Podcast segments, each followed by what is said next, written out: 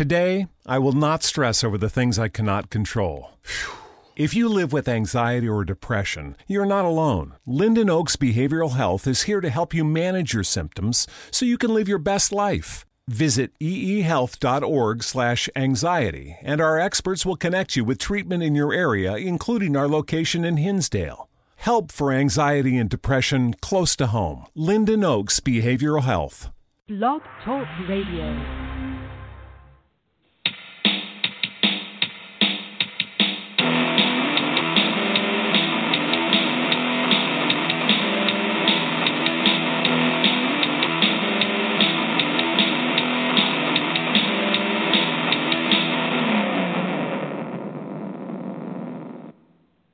Hello, everybody, and welcome back to Climbing the Ivy on the Fansided Network. This is your host, Alex Pat, alongside my usual co-host, Adam McGinnis. We have some goods, some bads, and some mehs to talk about tonight, as usual. Some bad news coming out of South Bend the other day with Yu Darvish. We'll definitely talk about that. Some offensive struggles that we've seen pretty much throughout the last week. We'll talk about that as well. And, of course, we will talk about the final stretch of the season. We're down to the last 39 games. There's still a long way to go, but not that much in terms of a whole season, but plenty of time for different stuff to happen. But first, let's welcome in Adam. How are you doing tonight? Not too bad. How are you doing, Alex? Good. You know, I never ask you that. I'm just fine. I'm just genuinely glad to hear that. Yeah, I have some doubts in that sarcastic tone, so I'm just going to move right along. See what I deal with, people? See what I deal with. Oh, eye roll. I try to be to be a friend, and what do I get? Well, Jack, you get to be on the show. Oh, I get to. Oh. Yes, I shouldn't take that privilege for granted, should I? All right, I'm going to write out a new contract for my new co-host here and release papers for show anyway. Adam H. McGinnis resigns. I just need you to sign on the dotted line. Sorry. Didn't want to be here anyway. So I'm just kidding. I could never get rid of you, even though you do annoy me very much. Oh, man. So, we'll just get right into it. The big news is Yu Darvish yesterday was making a rehab start in South Bend. It was his second rehab start of his absence. He's been not pitching in the majors since May. The past few weeks, he's been thrown off a mound, simulated games. Looks pretty good in the sim games in terms of a velocity and command. You weren't really worried too much about what he was doing in terms of giving up hits. As long as he was throwing fine and he was feeling good, that was really what was important. And we saw that in the simulated games. Then he goes to South Bend, rehab start, scoreless first inning, strikes out the last guy. Then he comes to the mound for the second inning, feels pain, and then he's taken out. And immediately when everyone heard the news, just a collective sigh. And right now we're waiting on the MRI results. So if you're listening to this show like a day after, the MRI results may already be out. But for right now, while we don't have the news, we're just going to kind of play worst case scenario here. And that is Darvish does not pitch again in 2018. Adam, what was your whole reaction to when they made the announcement of the Darvish news? Just sheer disappointment, I'm sure, like every other Cubs fan out there, because we had gotten some better news lately on Darvish that he was on his way and making progress. And the word was that early September he could potentially be coming back. And now it's starting to look like that's not going to be the case. And realistically, he may not pitch the rest of this year, which, you know, to put it bluntly, that sucks. But I would rather the Cubs play it safe with him. You know, don't use him this year if you don't have to. Obviously, if they could use him, with the inconsistencies of the rotation, they could use him. But I would rather the Cubs not put him out there and further injure him, because I want him 100% for next year. That would be my top priority for Darvish. Exactly. Don't damage what already is damaged to try to squeeze it in. You want him 100%. And look, let's say he doesn't pitch again this year, and he comes back next year and he's lights out. You know what? You'll probably say that not having him pitch in 2018 after the injury was probably worth it in the long run. Probably, hopefully.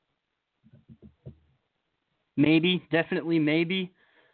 I just, this whole thing with Darvish, this has just been a monumental disappointment. I mean, and I feel bad for the guy, because obviously he didn't plan for this to go this way. And he, I have no doubt that he's doing everything he can to, I'm sure he wants to be there, but Absolutely. This is the way it goes. It's unfortunate. There's nothing you can do about it.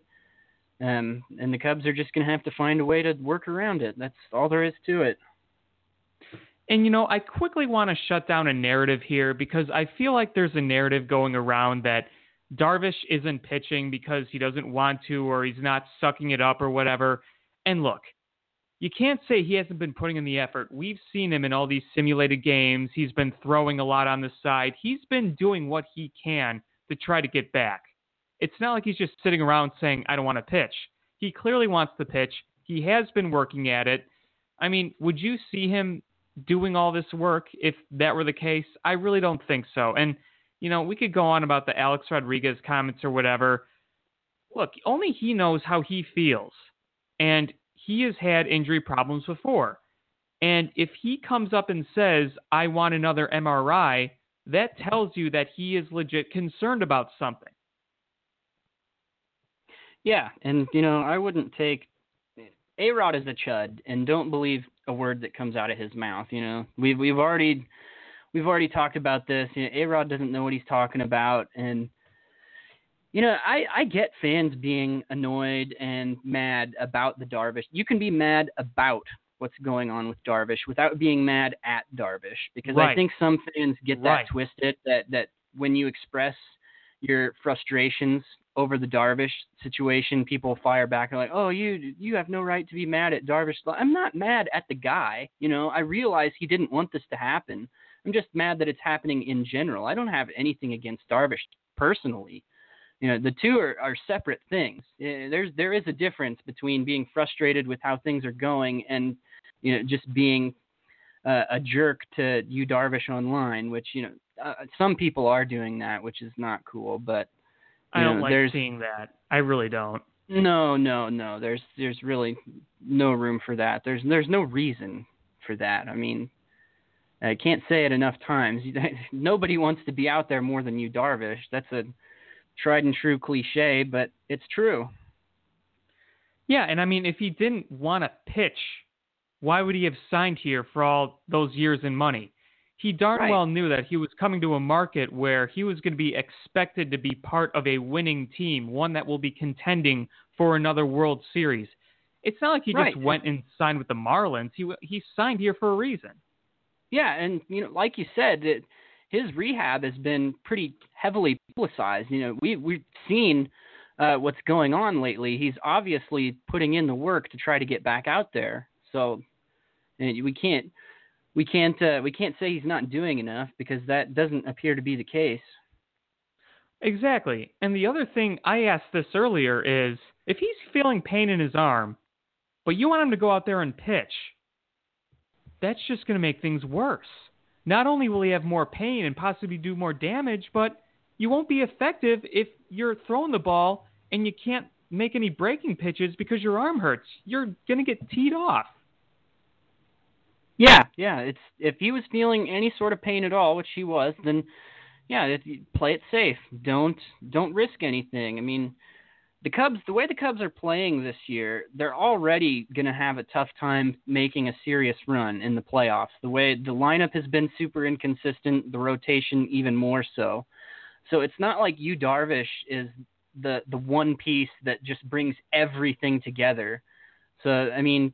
And even if he was, there's no sense in risking his health for the rest of his contract just to try to squeak something out this year. So unless he's adamant that he is feeling 100% ready at some point this year, I would not play with fire like that with him. Yeah, I totally agree. Now, I did our usual poll question. I know we didn't get to it last week, but here's the one I did today. We had 84 votes on this poll. The question was, how do you feel about the rotation potentially without Yu Darvish the rest of the year? This includes regular season and postseason. And 14% said will be just fine. 40% said decent enough to get by. And 46% said concerned. Now, that can mean a few different things. Some people could be saying they're concerned because Yu Darvish isn't pitching straight up. They could also be saying that while saying they're just concerned about the rotation in general because, let's face it, it has not, as a whole, pitched up to what we thought it was going to be. Or people are just concerned in general. So I don't know what you make of those results, but I thought it was pretty eye-opening that even though Yu Darvish has gotten some backlash from fans before, I think that it does speak a lot that people legit want him back and healthy because they realize the value that he does bring when he's going full speed. People do still realize that. So for me, for that poll, my answer would be I voted C, but if I could elaborate on that, it would be a combination of B and C, a combination of decent enough to get by and concerned, because I feel both of those things at the moment, because the Cubs, the rotation that they've got right now without Darvish, it is decent enough to get by, or I should say it could be decent enough to get by. On but paper, they have to play, it certainly is. Right, but they all have to pitch closer to what their potential is, to their peak, and we see flashes of it, but they can't string it together for two or three starts in a row. You know, it's one great start for somebody like Hendricks or Quintana, maybe two in a row, and then the third one, it's just a nightmare, and you know that's what concerns me, because once you get into the postseason, you have no idea what you're going to get from those guys, and that's scary, because that means that it would not shock me to see the Cubs make it all the way to the World Series again. It really would not, but it also would not shock me at all if they got swept in the first round. That's the frustrating thing about this team, is that neither of those scenarios would surprise me. Yeah, no, I definitely see all the points you made, and they're all very valid. I think that if you look at it on paper, you say, okay, you don't have Yu Darvish, but if we're just talking postseason rotation, Lester, Hendricks, Hamels, Quintana, they're your four guys. It's not like you have to go and be like, well, we have to claim somebody for the postseason. There's your four right there. And this just goes to show that Hamels trade was huge. And so far it has been huge.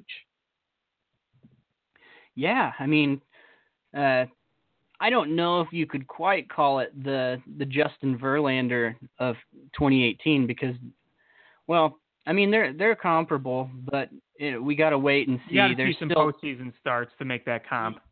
Yeah, and you know even the regular season, a lot could happen between now and the end of the regular season. But so far, it's looking dynamite. I mean, really, well, I wish he could start every game. It doesn't work like that, but man, he has just been a spark plug for this team. I mean, you know, you get all these clunker starts from the other guys, and then Hamels, it's his turn, and you get a gem. I wish we'd get more consistency from the other guys though, because man, if Kyle Hendricks pitched like he can, and same for Quintana, that would be a dynamite rotation. It really would.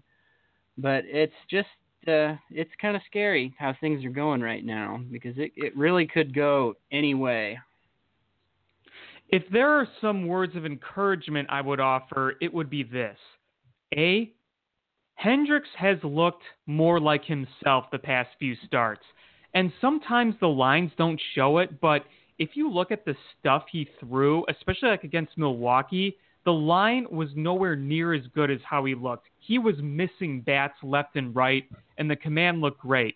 Two of those 4 runs that were charged were because, it was an infield single, and then a borderline walk, and then Edwards came in, gave up the runs, but they were charged to Hendricks. You're seeing him miss a lot more bats, and I think that's really key, missing bats. That's something that you need to see more from these starters. And I've seen more of that the past few starts. So I think right now, who knows what could change, but I think he's trending in the right direction. John Lester, he's typically hit rough patches in July and early August, but his last start looked really great. He looked much sharper with the breaking ball, the fastball, getting a lot of swings and misses there. And John Lester in the postseason, we don't even need to go in depth about that. We all know what he can do.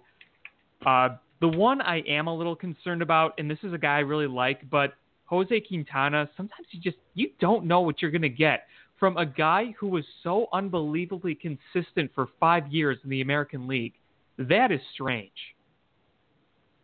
Yeah, it's, his command has just been so shaky.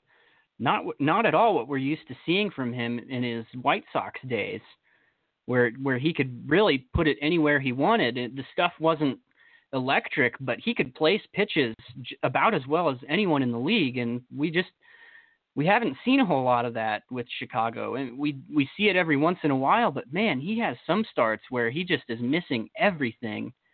And yeah, he's missing for him everything to pick things back up. Yeah. In those starts. Unfortunately, yeah, that's been the case. And, he's kind of had the same problem that Hendricks has had too, where it's really like the first and second innings that have been biting him. I think that I've noticed that if those guys can get through the first couple innings then they generally put together a pretty solid line. But it seems like it's those first two innings where they're really getting burned. High pitch counts and all that. Now, I'm not trying to rag on Quintana too much because you know me. I've been a defender of the guy, and I'm a fan of the guy, and he's had some really nice stretches this season. We're just not seeing the usual consistency that we've seen before. I mean, you talked about the command. That's the biggest problem, I think. And, yeah, it's baffling. Yeah, and it's unfortunate, and obviously to this point, I would say the trade has gone in the White Sox favor. I mean, I guess we can't say that definitively yet because we don't know how Eloy is going to play for the South Side, and he's not up yet. He should be. There's really no reason why he shouldn't be. At least they got Kopech up over there now. Yeah, but I wouldn't say that the trade was a mistake, though. I mean, some people look at what Quintana has done and have said, what a horrible trade that was. But, I mean, that's hindsight 2020. I would say at the time that was still a very good move to make. And there's still plenty of time for Quintana to turn things around and to be more valuable. But, it's hard to see. Hard to see what he's done so far and see super prospect Eloy Jimenez tearing it up in the White Sox system. That definitely hurts, but there's still that time. That was going to be part of it, no matter what. Honestly, I mean, let's face it. Yeah. Well, you know what hurts worse is trading Gleyber for Chapman, and then the Yankees ending up with both of those guys. Like that's another one of those moves where I don't regret making it. I still think that the Cubs maybe would have won the World Series without him, but it doesn't really – it's no use to even think about that because they did it. That's all that matters. I'd do it again, but it still really hurts my soul to see that the Yankees got both of those guys in the end. That really sucks, especially since it's the Yankees, the frickin' Yankees. As soon as you mentioned Gleyber Torres, I just kind of glanced up at my big Chicago Cubs World Series championship towel and then just kind of shrugged, not going to lie. Yeah. I mean, it's always hard to give up a once in a generation talent. I mean, who knows what he'll end up doing. So far, he looks like he's going to have a good, solid career, maybe be a superstar. But yeah, I mean, the the entire goal of this whole thing is to win the World Series, and the Cubs did it. So I have no regrets in that regard. I think you can feel both ways. People do this, especially on Twitter, that you have to pick and choose whether it was worth it. I think it's okay to say, it sucks to see Gleyber shredding it for the Yankees, while also saying, you know what, it was worth it though, World Series. Yeah, exactly. No, that's totally fair. And the same thing with Quintana. You could go back and forth there too. And, here's the other thing we got to keep in mind about the Quintana trade. Last year, he was key to that team winning the division. Last year, he had with the Cubs, he had a 3.74 ERA, a 3.25 FIP, a WHIP of 1.1, and a strikeouts per nine inning of 10.5, which if that was over a full season, that would have been a career high. I mean, on total in 2017, between the Sox and the Cubs, his 9.9 was a career high. So he was really good last year for the Cubs. He was very key in winning the division. And, he had two good postseason starts before things went south in that final start, but that was when the series was pretty much over. So you already got decent value from Quintana. We're just looking for the consistency this year. And, again, we've seen the flashes of it. Heck, his last start in Pittsburgh, he was pretty good in Pittsburgh. He started a little shaky in the first inning, but he got through it, and then he had a great stretch. And unfortunately, his game ended. It kind of ended basically on that infield single. If he fields that, he probably gets to the sixth and maybe the seventh. So, overall, you had to like what you saw there. I still really like Quintana. I think that he can do some good things down the stretch here. You just worry a little bit sometimes this season. Yeah, and I didn't mean to insinuate that trade has been a total bust, because it definitely has not been the case. And Quintana overall has still been a very good pitcher for the Cubs. I just mean that he hasn't been as good as maybe they had hoped, or as good as we had expected from him. He hasn't quite been White Sox Quintana, but he still has been a very good, serviceable starting pitcher for the Cubs, no doubt. Yeah, for sure. And, lately, the command in terms of walks has been a little bit better because the base on balls per nine has gone down a little bit in his last few starts. Really, the big blemishes lately was that Milwaukee start when he hung a few curveballs to Ryan Braun. You could take away those, and the start would look a heck lot better, but, you can't do that. You can't be Dave Blonsted. Can we just take away Ryan Braun? Yeah, well, I don't know if he's going to play anytime soon now. Ship him to Canada or something? All the way to Canada. Man, that is so far. Hey, I don't think a lot of Cubs fans would complain. He's killed the Cubs over the years, and he did off Quintana the other night. And Quintana's record against the Brewers has been unbelievably good. The Brewers never were able to solve Quintana until that last start, but most of that damage was single-handedly inflicted by Ryan Braun. Right. These things happen, Ryan Brauns of the world. They come around and ruin everything that's good and nice, and they must be destroyed. That's all I have to say about that. That's my expert analysis. Well, we do thank you for your expert analysis. That's why you're here. You're welcome. So speaking of the Brewers, I think we covered pretty much the rotation here. We're going to go into a little bit of the playoff race. Obviously it's still fairly tight, and it's probably going to be fairly tight through most of it.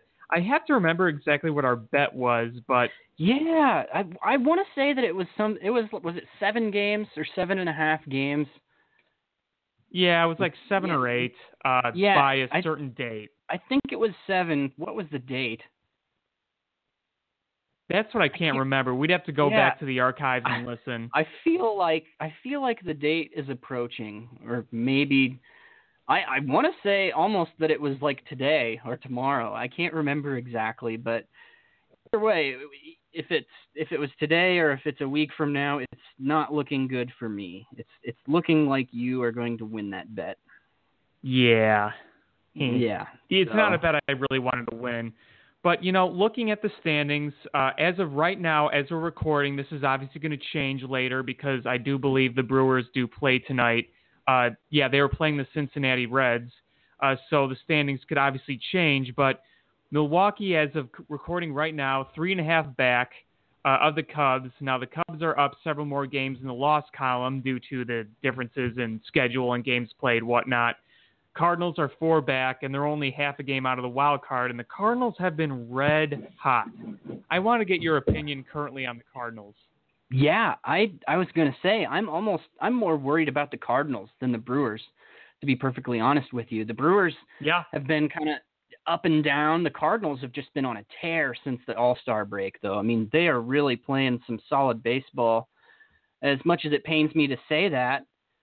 But, yeah, I would almost consider St. Louis to be a bigger threat than Milwaukee at this point. And right now, yeah, really, I can agree. It's shaping up to be a really exciting finish. Like, I don't know if this – maybe I'm off here, but it just seems like the last couple of years it hasn't been all that exciting overall towards the end. Like, it's been pretty much set in stone, like, 2 or 3 weeks ahead of time. Like, it just hasn't been that close. It's going to be some close calls this year.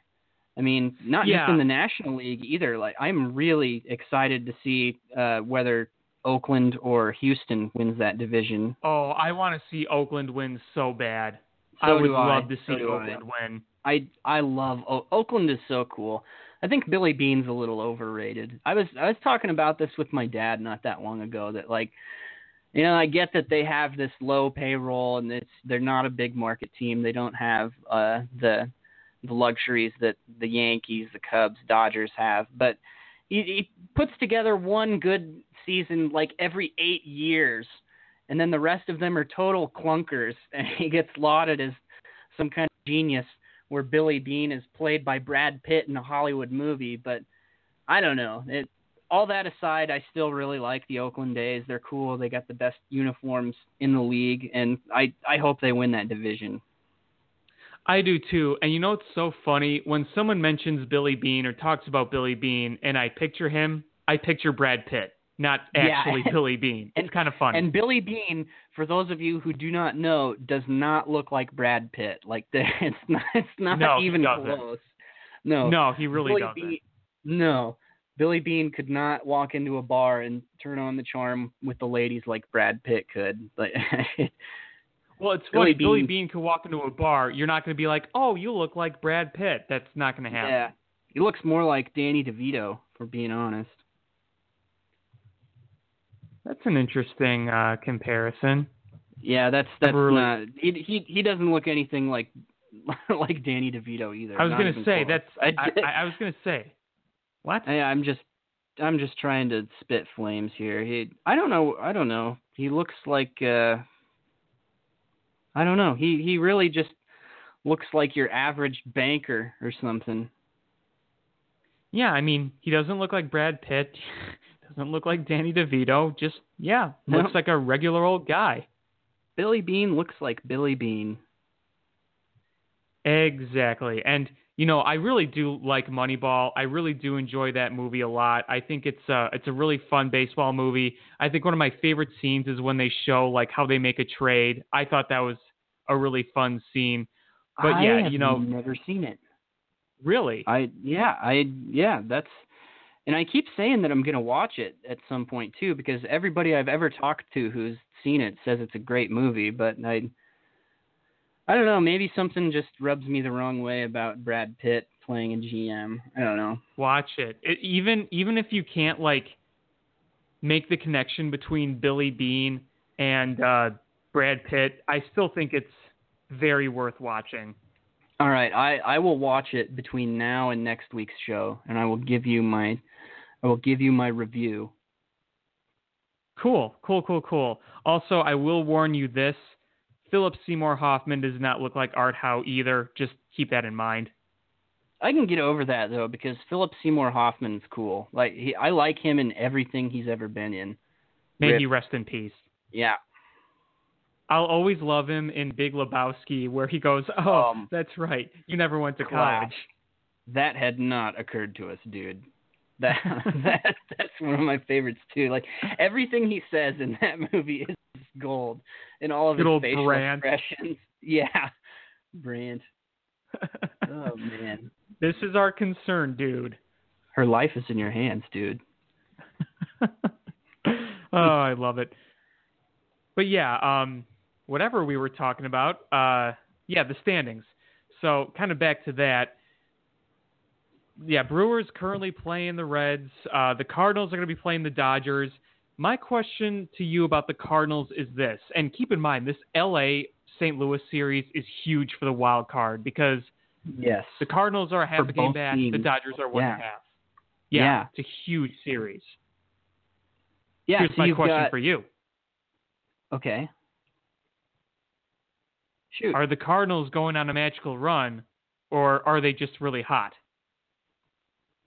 It's both. They're going on a black magic run because it's the Cardinals, and they've got devil magic on their side every single year. And this is only like the fourth time we've mentioned this, but Mike Matheny getting fired was probably huge for them, and they just all, I don't know, everything is clicking for them. Matt Carpenter continues to challenge for the NL MVP. I don't know that he's been super hot as of late. I think he's maybe sort of cooled down just a little bit, but that run was not sustainable for any player. No, definitely not. But still, overall, his body of work, he's having a really like a career year, especially with the power numbers. My God, that guy is just mashing. It's stupid. Yeah. But it's really, insane. Really cool to see. There's like 5 or 6 teams in the National League all fighting for a wild card spot right now. I mean, that's pretty cool. Yeah, it is. It like you said, it kind of makes it more interesting. Do you have any dark horse teams that could maybe make one of those wild card spots that not a lot of people are talking about right now? You know, I can't really say that I do because – you know, last time we talked, I said don't count the Nationals out yet, and I still sort of think that maybe they could do something. They've got the kind of lineup that if it gets hot enough, they could start clawing their way back a little bit. But they would need some help from the Phillies and the Braves too. They'd need those guys to start losing a little bit more.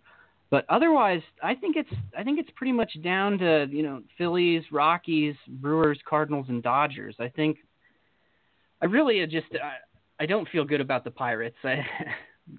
I applaud them for being ambitious and going out and making moves to try to improve this year. Getting Chris Archer and who is the reliever they got. I know who you're talking about.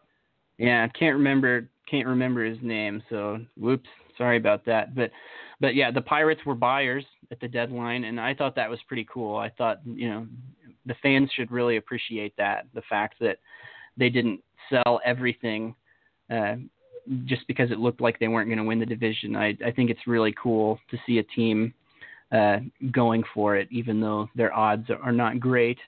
But that being said, I don't see them being a legitimate threat to take one of those wild card spots. I just don't think they quite have enough. Everything would need to go right for them to squeak in. So I think it's down to those 5. I think the Dodgers that could do a lot of damage. I really just hope at this point that it's not the Brewers. You know, as much as I hate the Cardinals, I would rather see them get that spot than the Brewers because the Brewers, to me, are just a really, really boring team. I mean, they are the vanilla team in the league. Nothing about them excites me. Everything is so bland, from their players to their manager to their uniforms. Just no, I don't know. I don't like the Brewers. Well, it will certainly be an interesting race. And you brought up the Pirates. Yeah, I pretty much agree with you there. They would have to get pretty hot. I do think they're a better team than people give credit for, but those trades that they did make are not only for now, but they're for the future because the pitchers that they got have several years of control. So that's kind of them kind of buying for the future as well as this year as well. So I thought those were some pretty smart moves. I know there's a little bit of frustration from fans saying, you just sold Cole and McCutcheon, and now you're buying. If you would have kept those two and kept buying, think about where we could be now. But I still think that there's going to be some decent years ahead for the Pirates. Yeah, I mean, you got, there's a case to be made for Cole, for sure, but Andrew McCutcheon has not been the elite Andrew McCutcheon that we're used to seeing for a couple years, at least a couple years now. So I don't think – I mean, I could see it from the standpoint of, you know, that's the kind of player you wish would have been with the team for his whole career. Like, see, the Pirates right. letting Andrew McCutcheon go, to me, would be like the Cubs letting Anthony Rizzo go. You know, even – and Rizzo is still great, obviously, but even if he wasn't, he's the kind of player that it just makes you sad to see him leaving your franchise.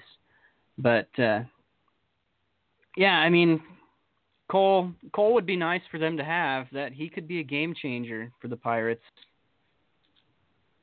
Yeah, absolutely. Absolutely. So the Cubs, with their lead, I think it's pretty clear that they need to take care of business over the next week or so because, like we talked about earlier on this show and other episodes, this is the stretch where they can do some damage. They're playing 2 against the Tigers, 4 against the Reds, 3 against the Mets. I think 6-3 or 7-2 would be that realistic area to shoot for. What are your thoughts on that? Yeah, I agree with that. I think that's fair.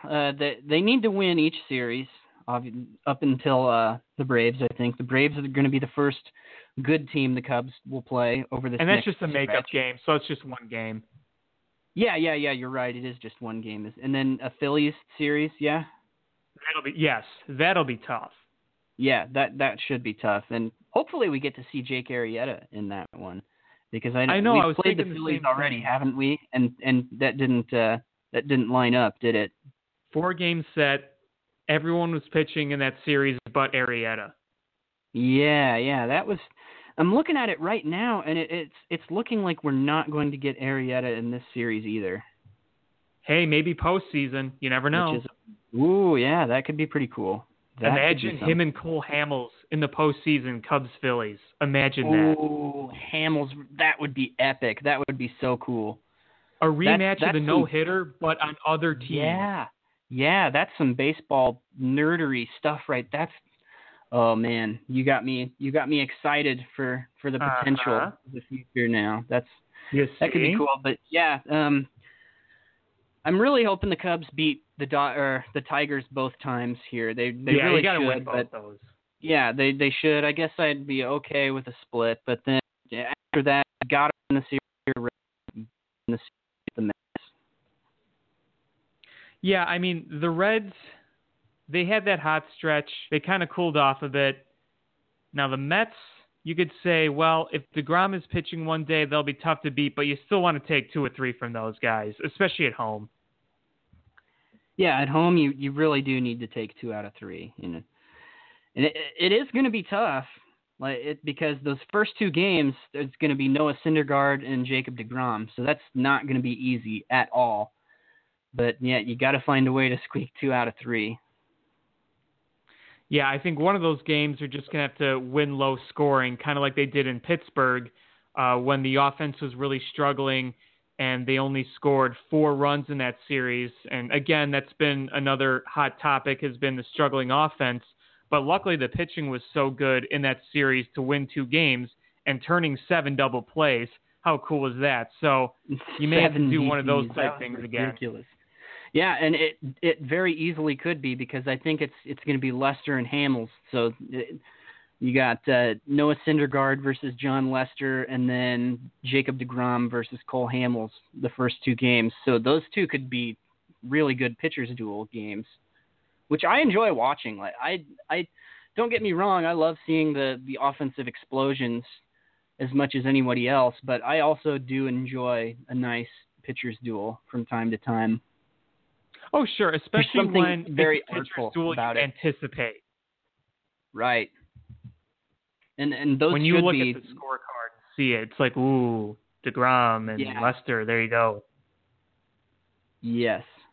But DeGrom versus Hamels, that should be a nationally televised one. Like that could be that should be enough of a draw to get other fan bases watching too. Like if I wasn't a Mets fan or a Cubs fan, I would be interested in that, the way those guys are pitching, because DeGrom's going to win a Cy Young. Oh, I agree. Definitely. I'd watch it.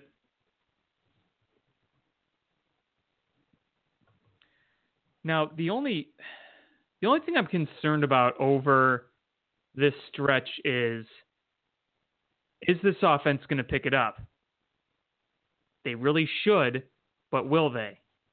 Right now, it's kind of hard to know because so many people are in slumps right now. Contreras is in a slump. Elmore is in a slump. Russell's been in a slump for a long time. Kyle Schwarber's looked better lately. He was in a slump, but he's looked better. Ian Happ's in a slump. A lot of slumps. And no Chris Bryant. Yeah. Hopefully we get Chris Bryant soon. I'm not sure where we're at on that. I don't know how that's developing. I mean, it was starting to sound like he was on his way towards being back at some point in the regular season, but I really just don't know. But, yeah, the lineup is another one of those things with the Cubs where it's impossible to say. It could turn around or it could not, and neither one of those would surprise me. You hope that during the Reds series at Wrigley Field, if you get some wind blowing out, that they can kind of do what they did. Remember back when they played the Reds again at Wrigley Field after they played the Twins in that late June series when the weather was warm and the wind was blowing out. They were able to take advantage of that. If that's the case at Wrigley Field for those series, you want to see that again. Oh, absolutely. Fingers crossed. And now the other thing to keep in mind about the Reds is that they're a little banged up. Joey Votto, Winkler, who's killed the Cubs this year. Duvall is no longer on the team. So you got kind of a depleted roster going into that series. I don't know exactly what their health status is, but, overall, you really got to take advantage there. Because as bad as the Mets are, like we said, that's going to be, in my opinion, the toughest series of the three during that stretch. Yeah, it will be. That's going to be, for that Cubs lineup, getting Syndergaard, DeGrom, 2 in a row, that's going to be really tough. And I don't expect to win both of those, but they really should probably win one of them and then take the third. But and back to the Reds, even if they weren't banged up, they still got to win that series because it's the Reds. And if they drop a series to the Reds, they are going to feel the wrath of Cubs Twitter. It's going to be something to see. I will be logging off if that is the case. They will be. Heck, even if we split, it'll be bad. I'll be reading those tweets because they are going to be ruthless. If they lose even one game, Cubs Twitter is going to just have a field day with it. Yeah, that's true. It's kind of how it's been lately. I know it's a bit more aggravating to lose those games in a tight race, but yeah. But you just hope that the Cubs can make this as easy as possible on them. The most control they have over any NL Central team is that they play the Brewers 6 more times. They only play the Cardinals 3 more times at Wrigley Field. That's the last series of the regular season. Who knows what that means? Maybe it's neck and neck in the Central. You never know. Baseball's weird, and that's for the division. Maybe the Cubs have already clinched, but the Cardinals are on the verge of making a wild card, and they want to play spoiler. You never know what could happen. Or maybe it means nothing. The Cubs have clinched. The Cardinals dropped out. You never know. But until then, the Cubs have no control over what the Cardinals do while the Cubs play the Brewers 6 more times within the next few weeks. It's going to be fun to watch. Yep, buckle absolutely. Up, buckaroo. Buckle up, buckaroos. And with that, we are just about out of time here on Climbing the Ivy. We want to thank everybody for listening, and I guess I'll thank Adam once again for coming on the show and being my co-host. Thanks, I guess. Yeah, whatever. Peace out. All right. Everyone have a good night, and we will see you next week.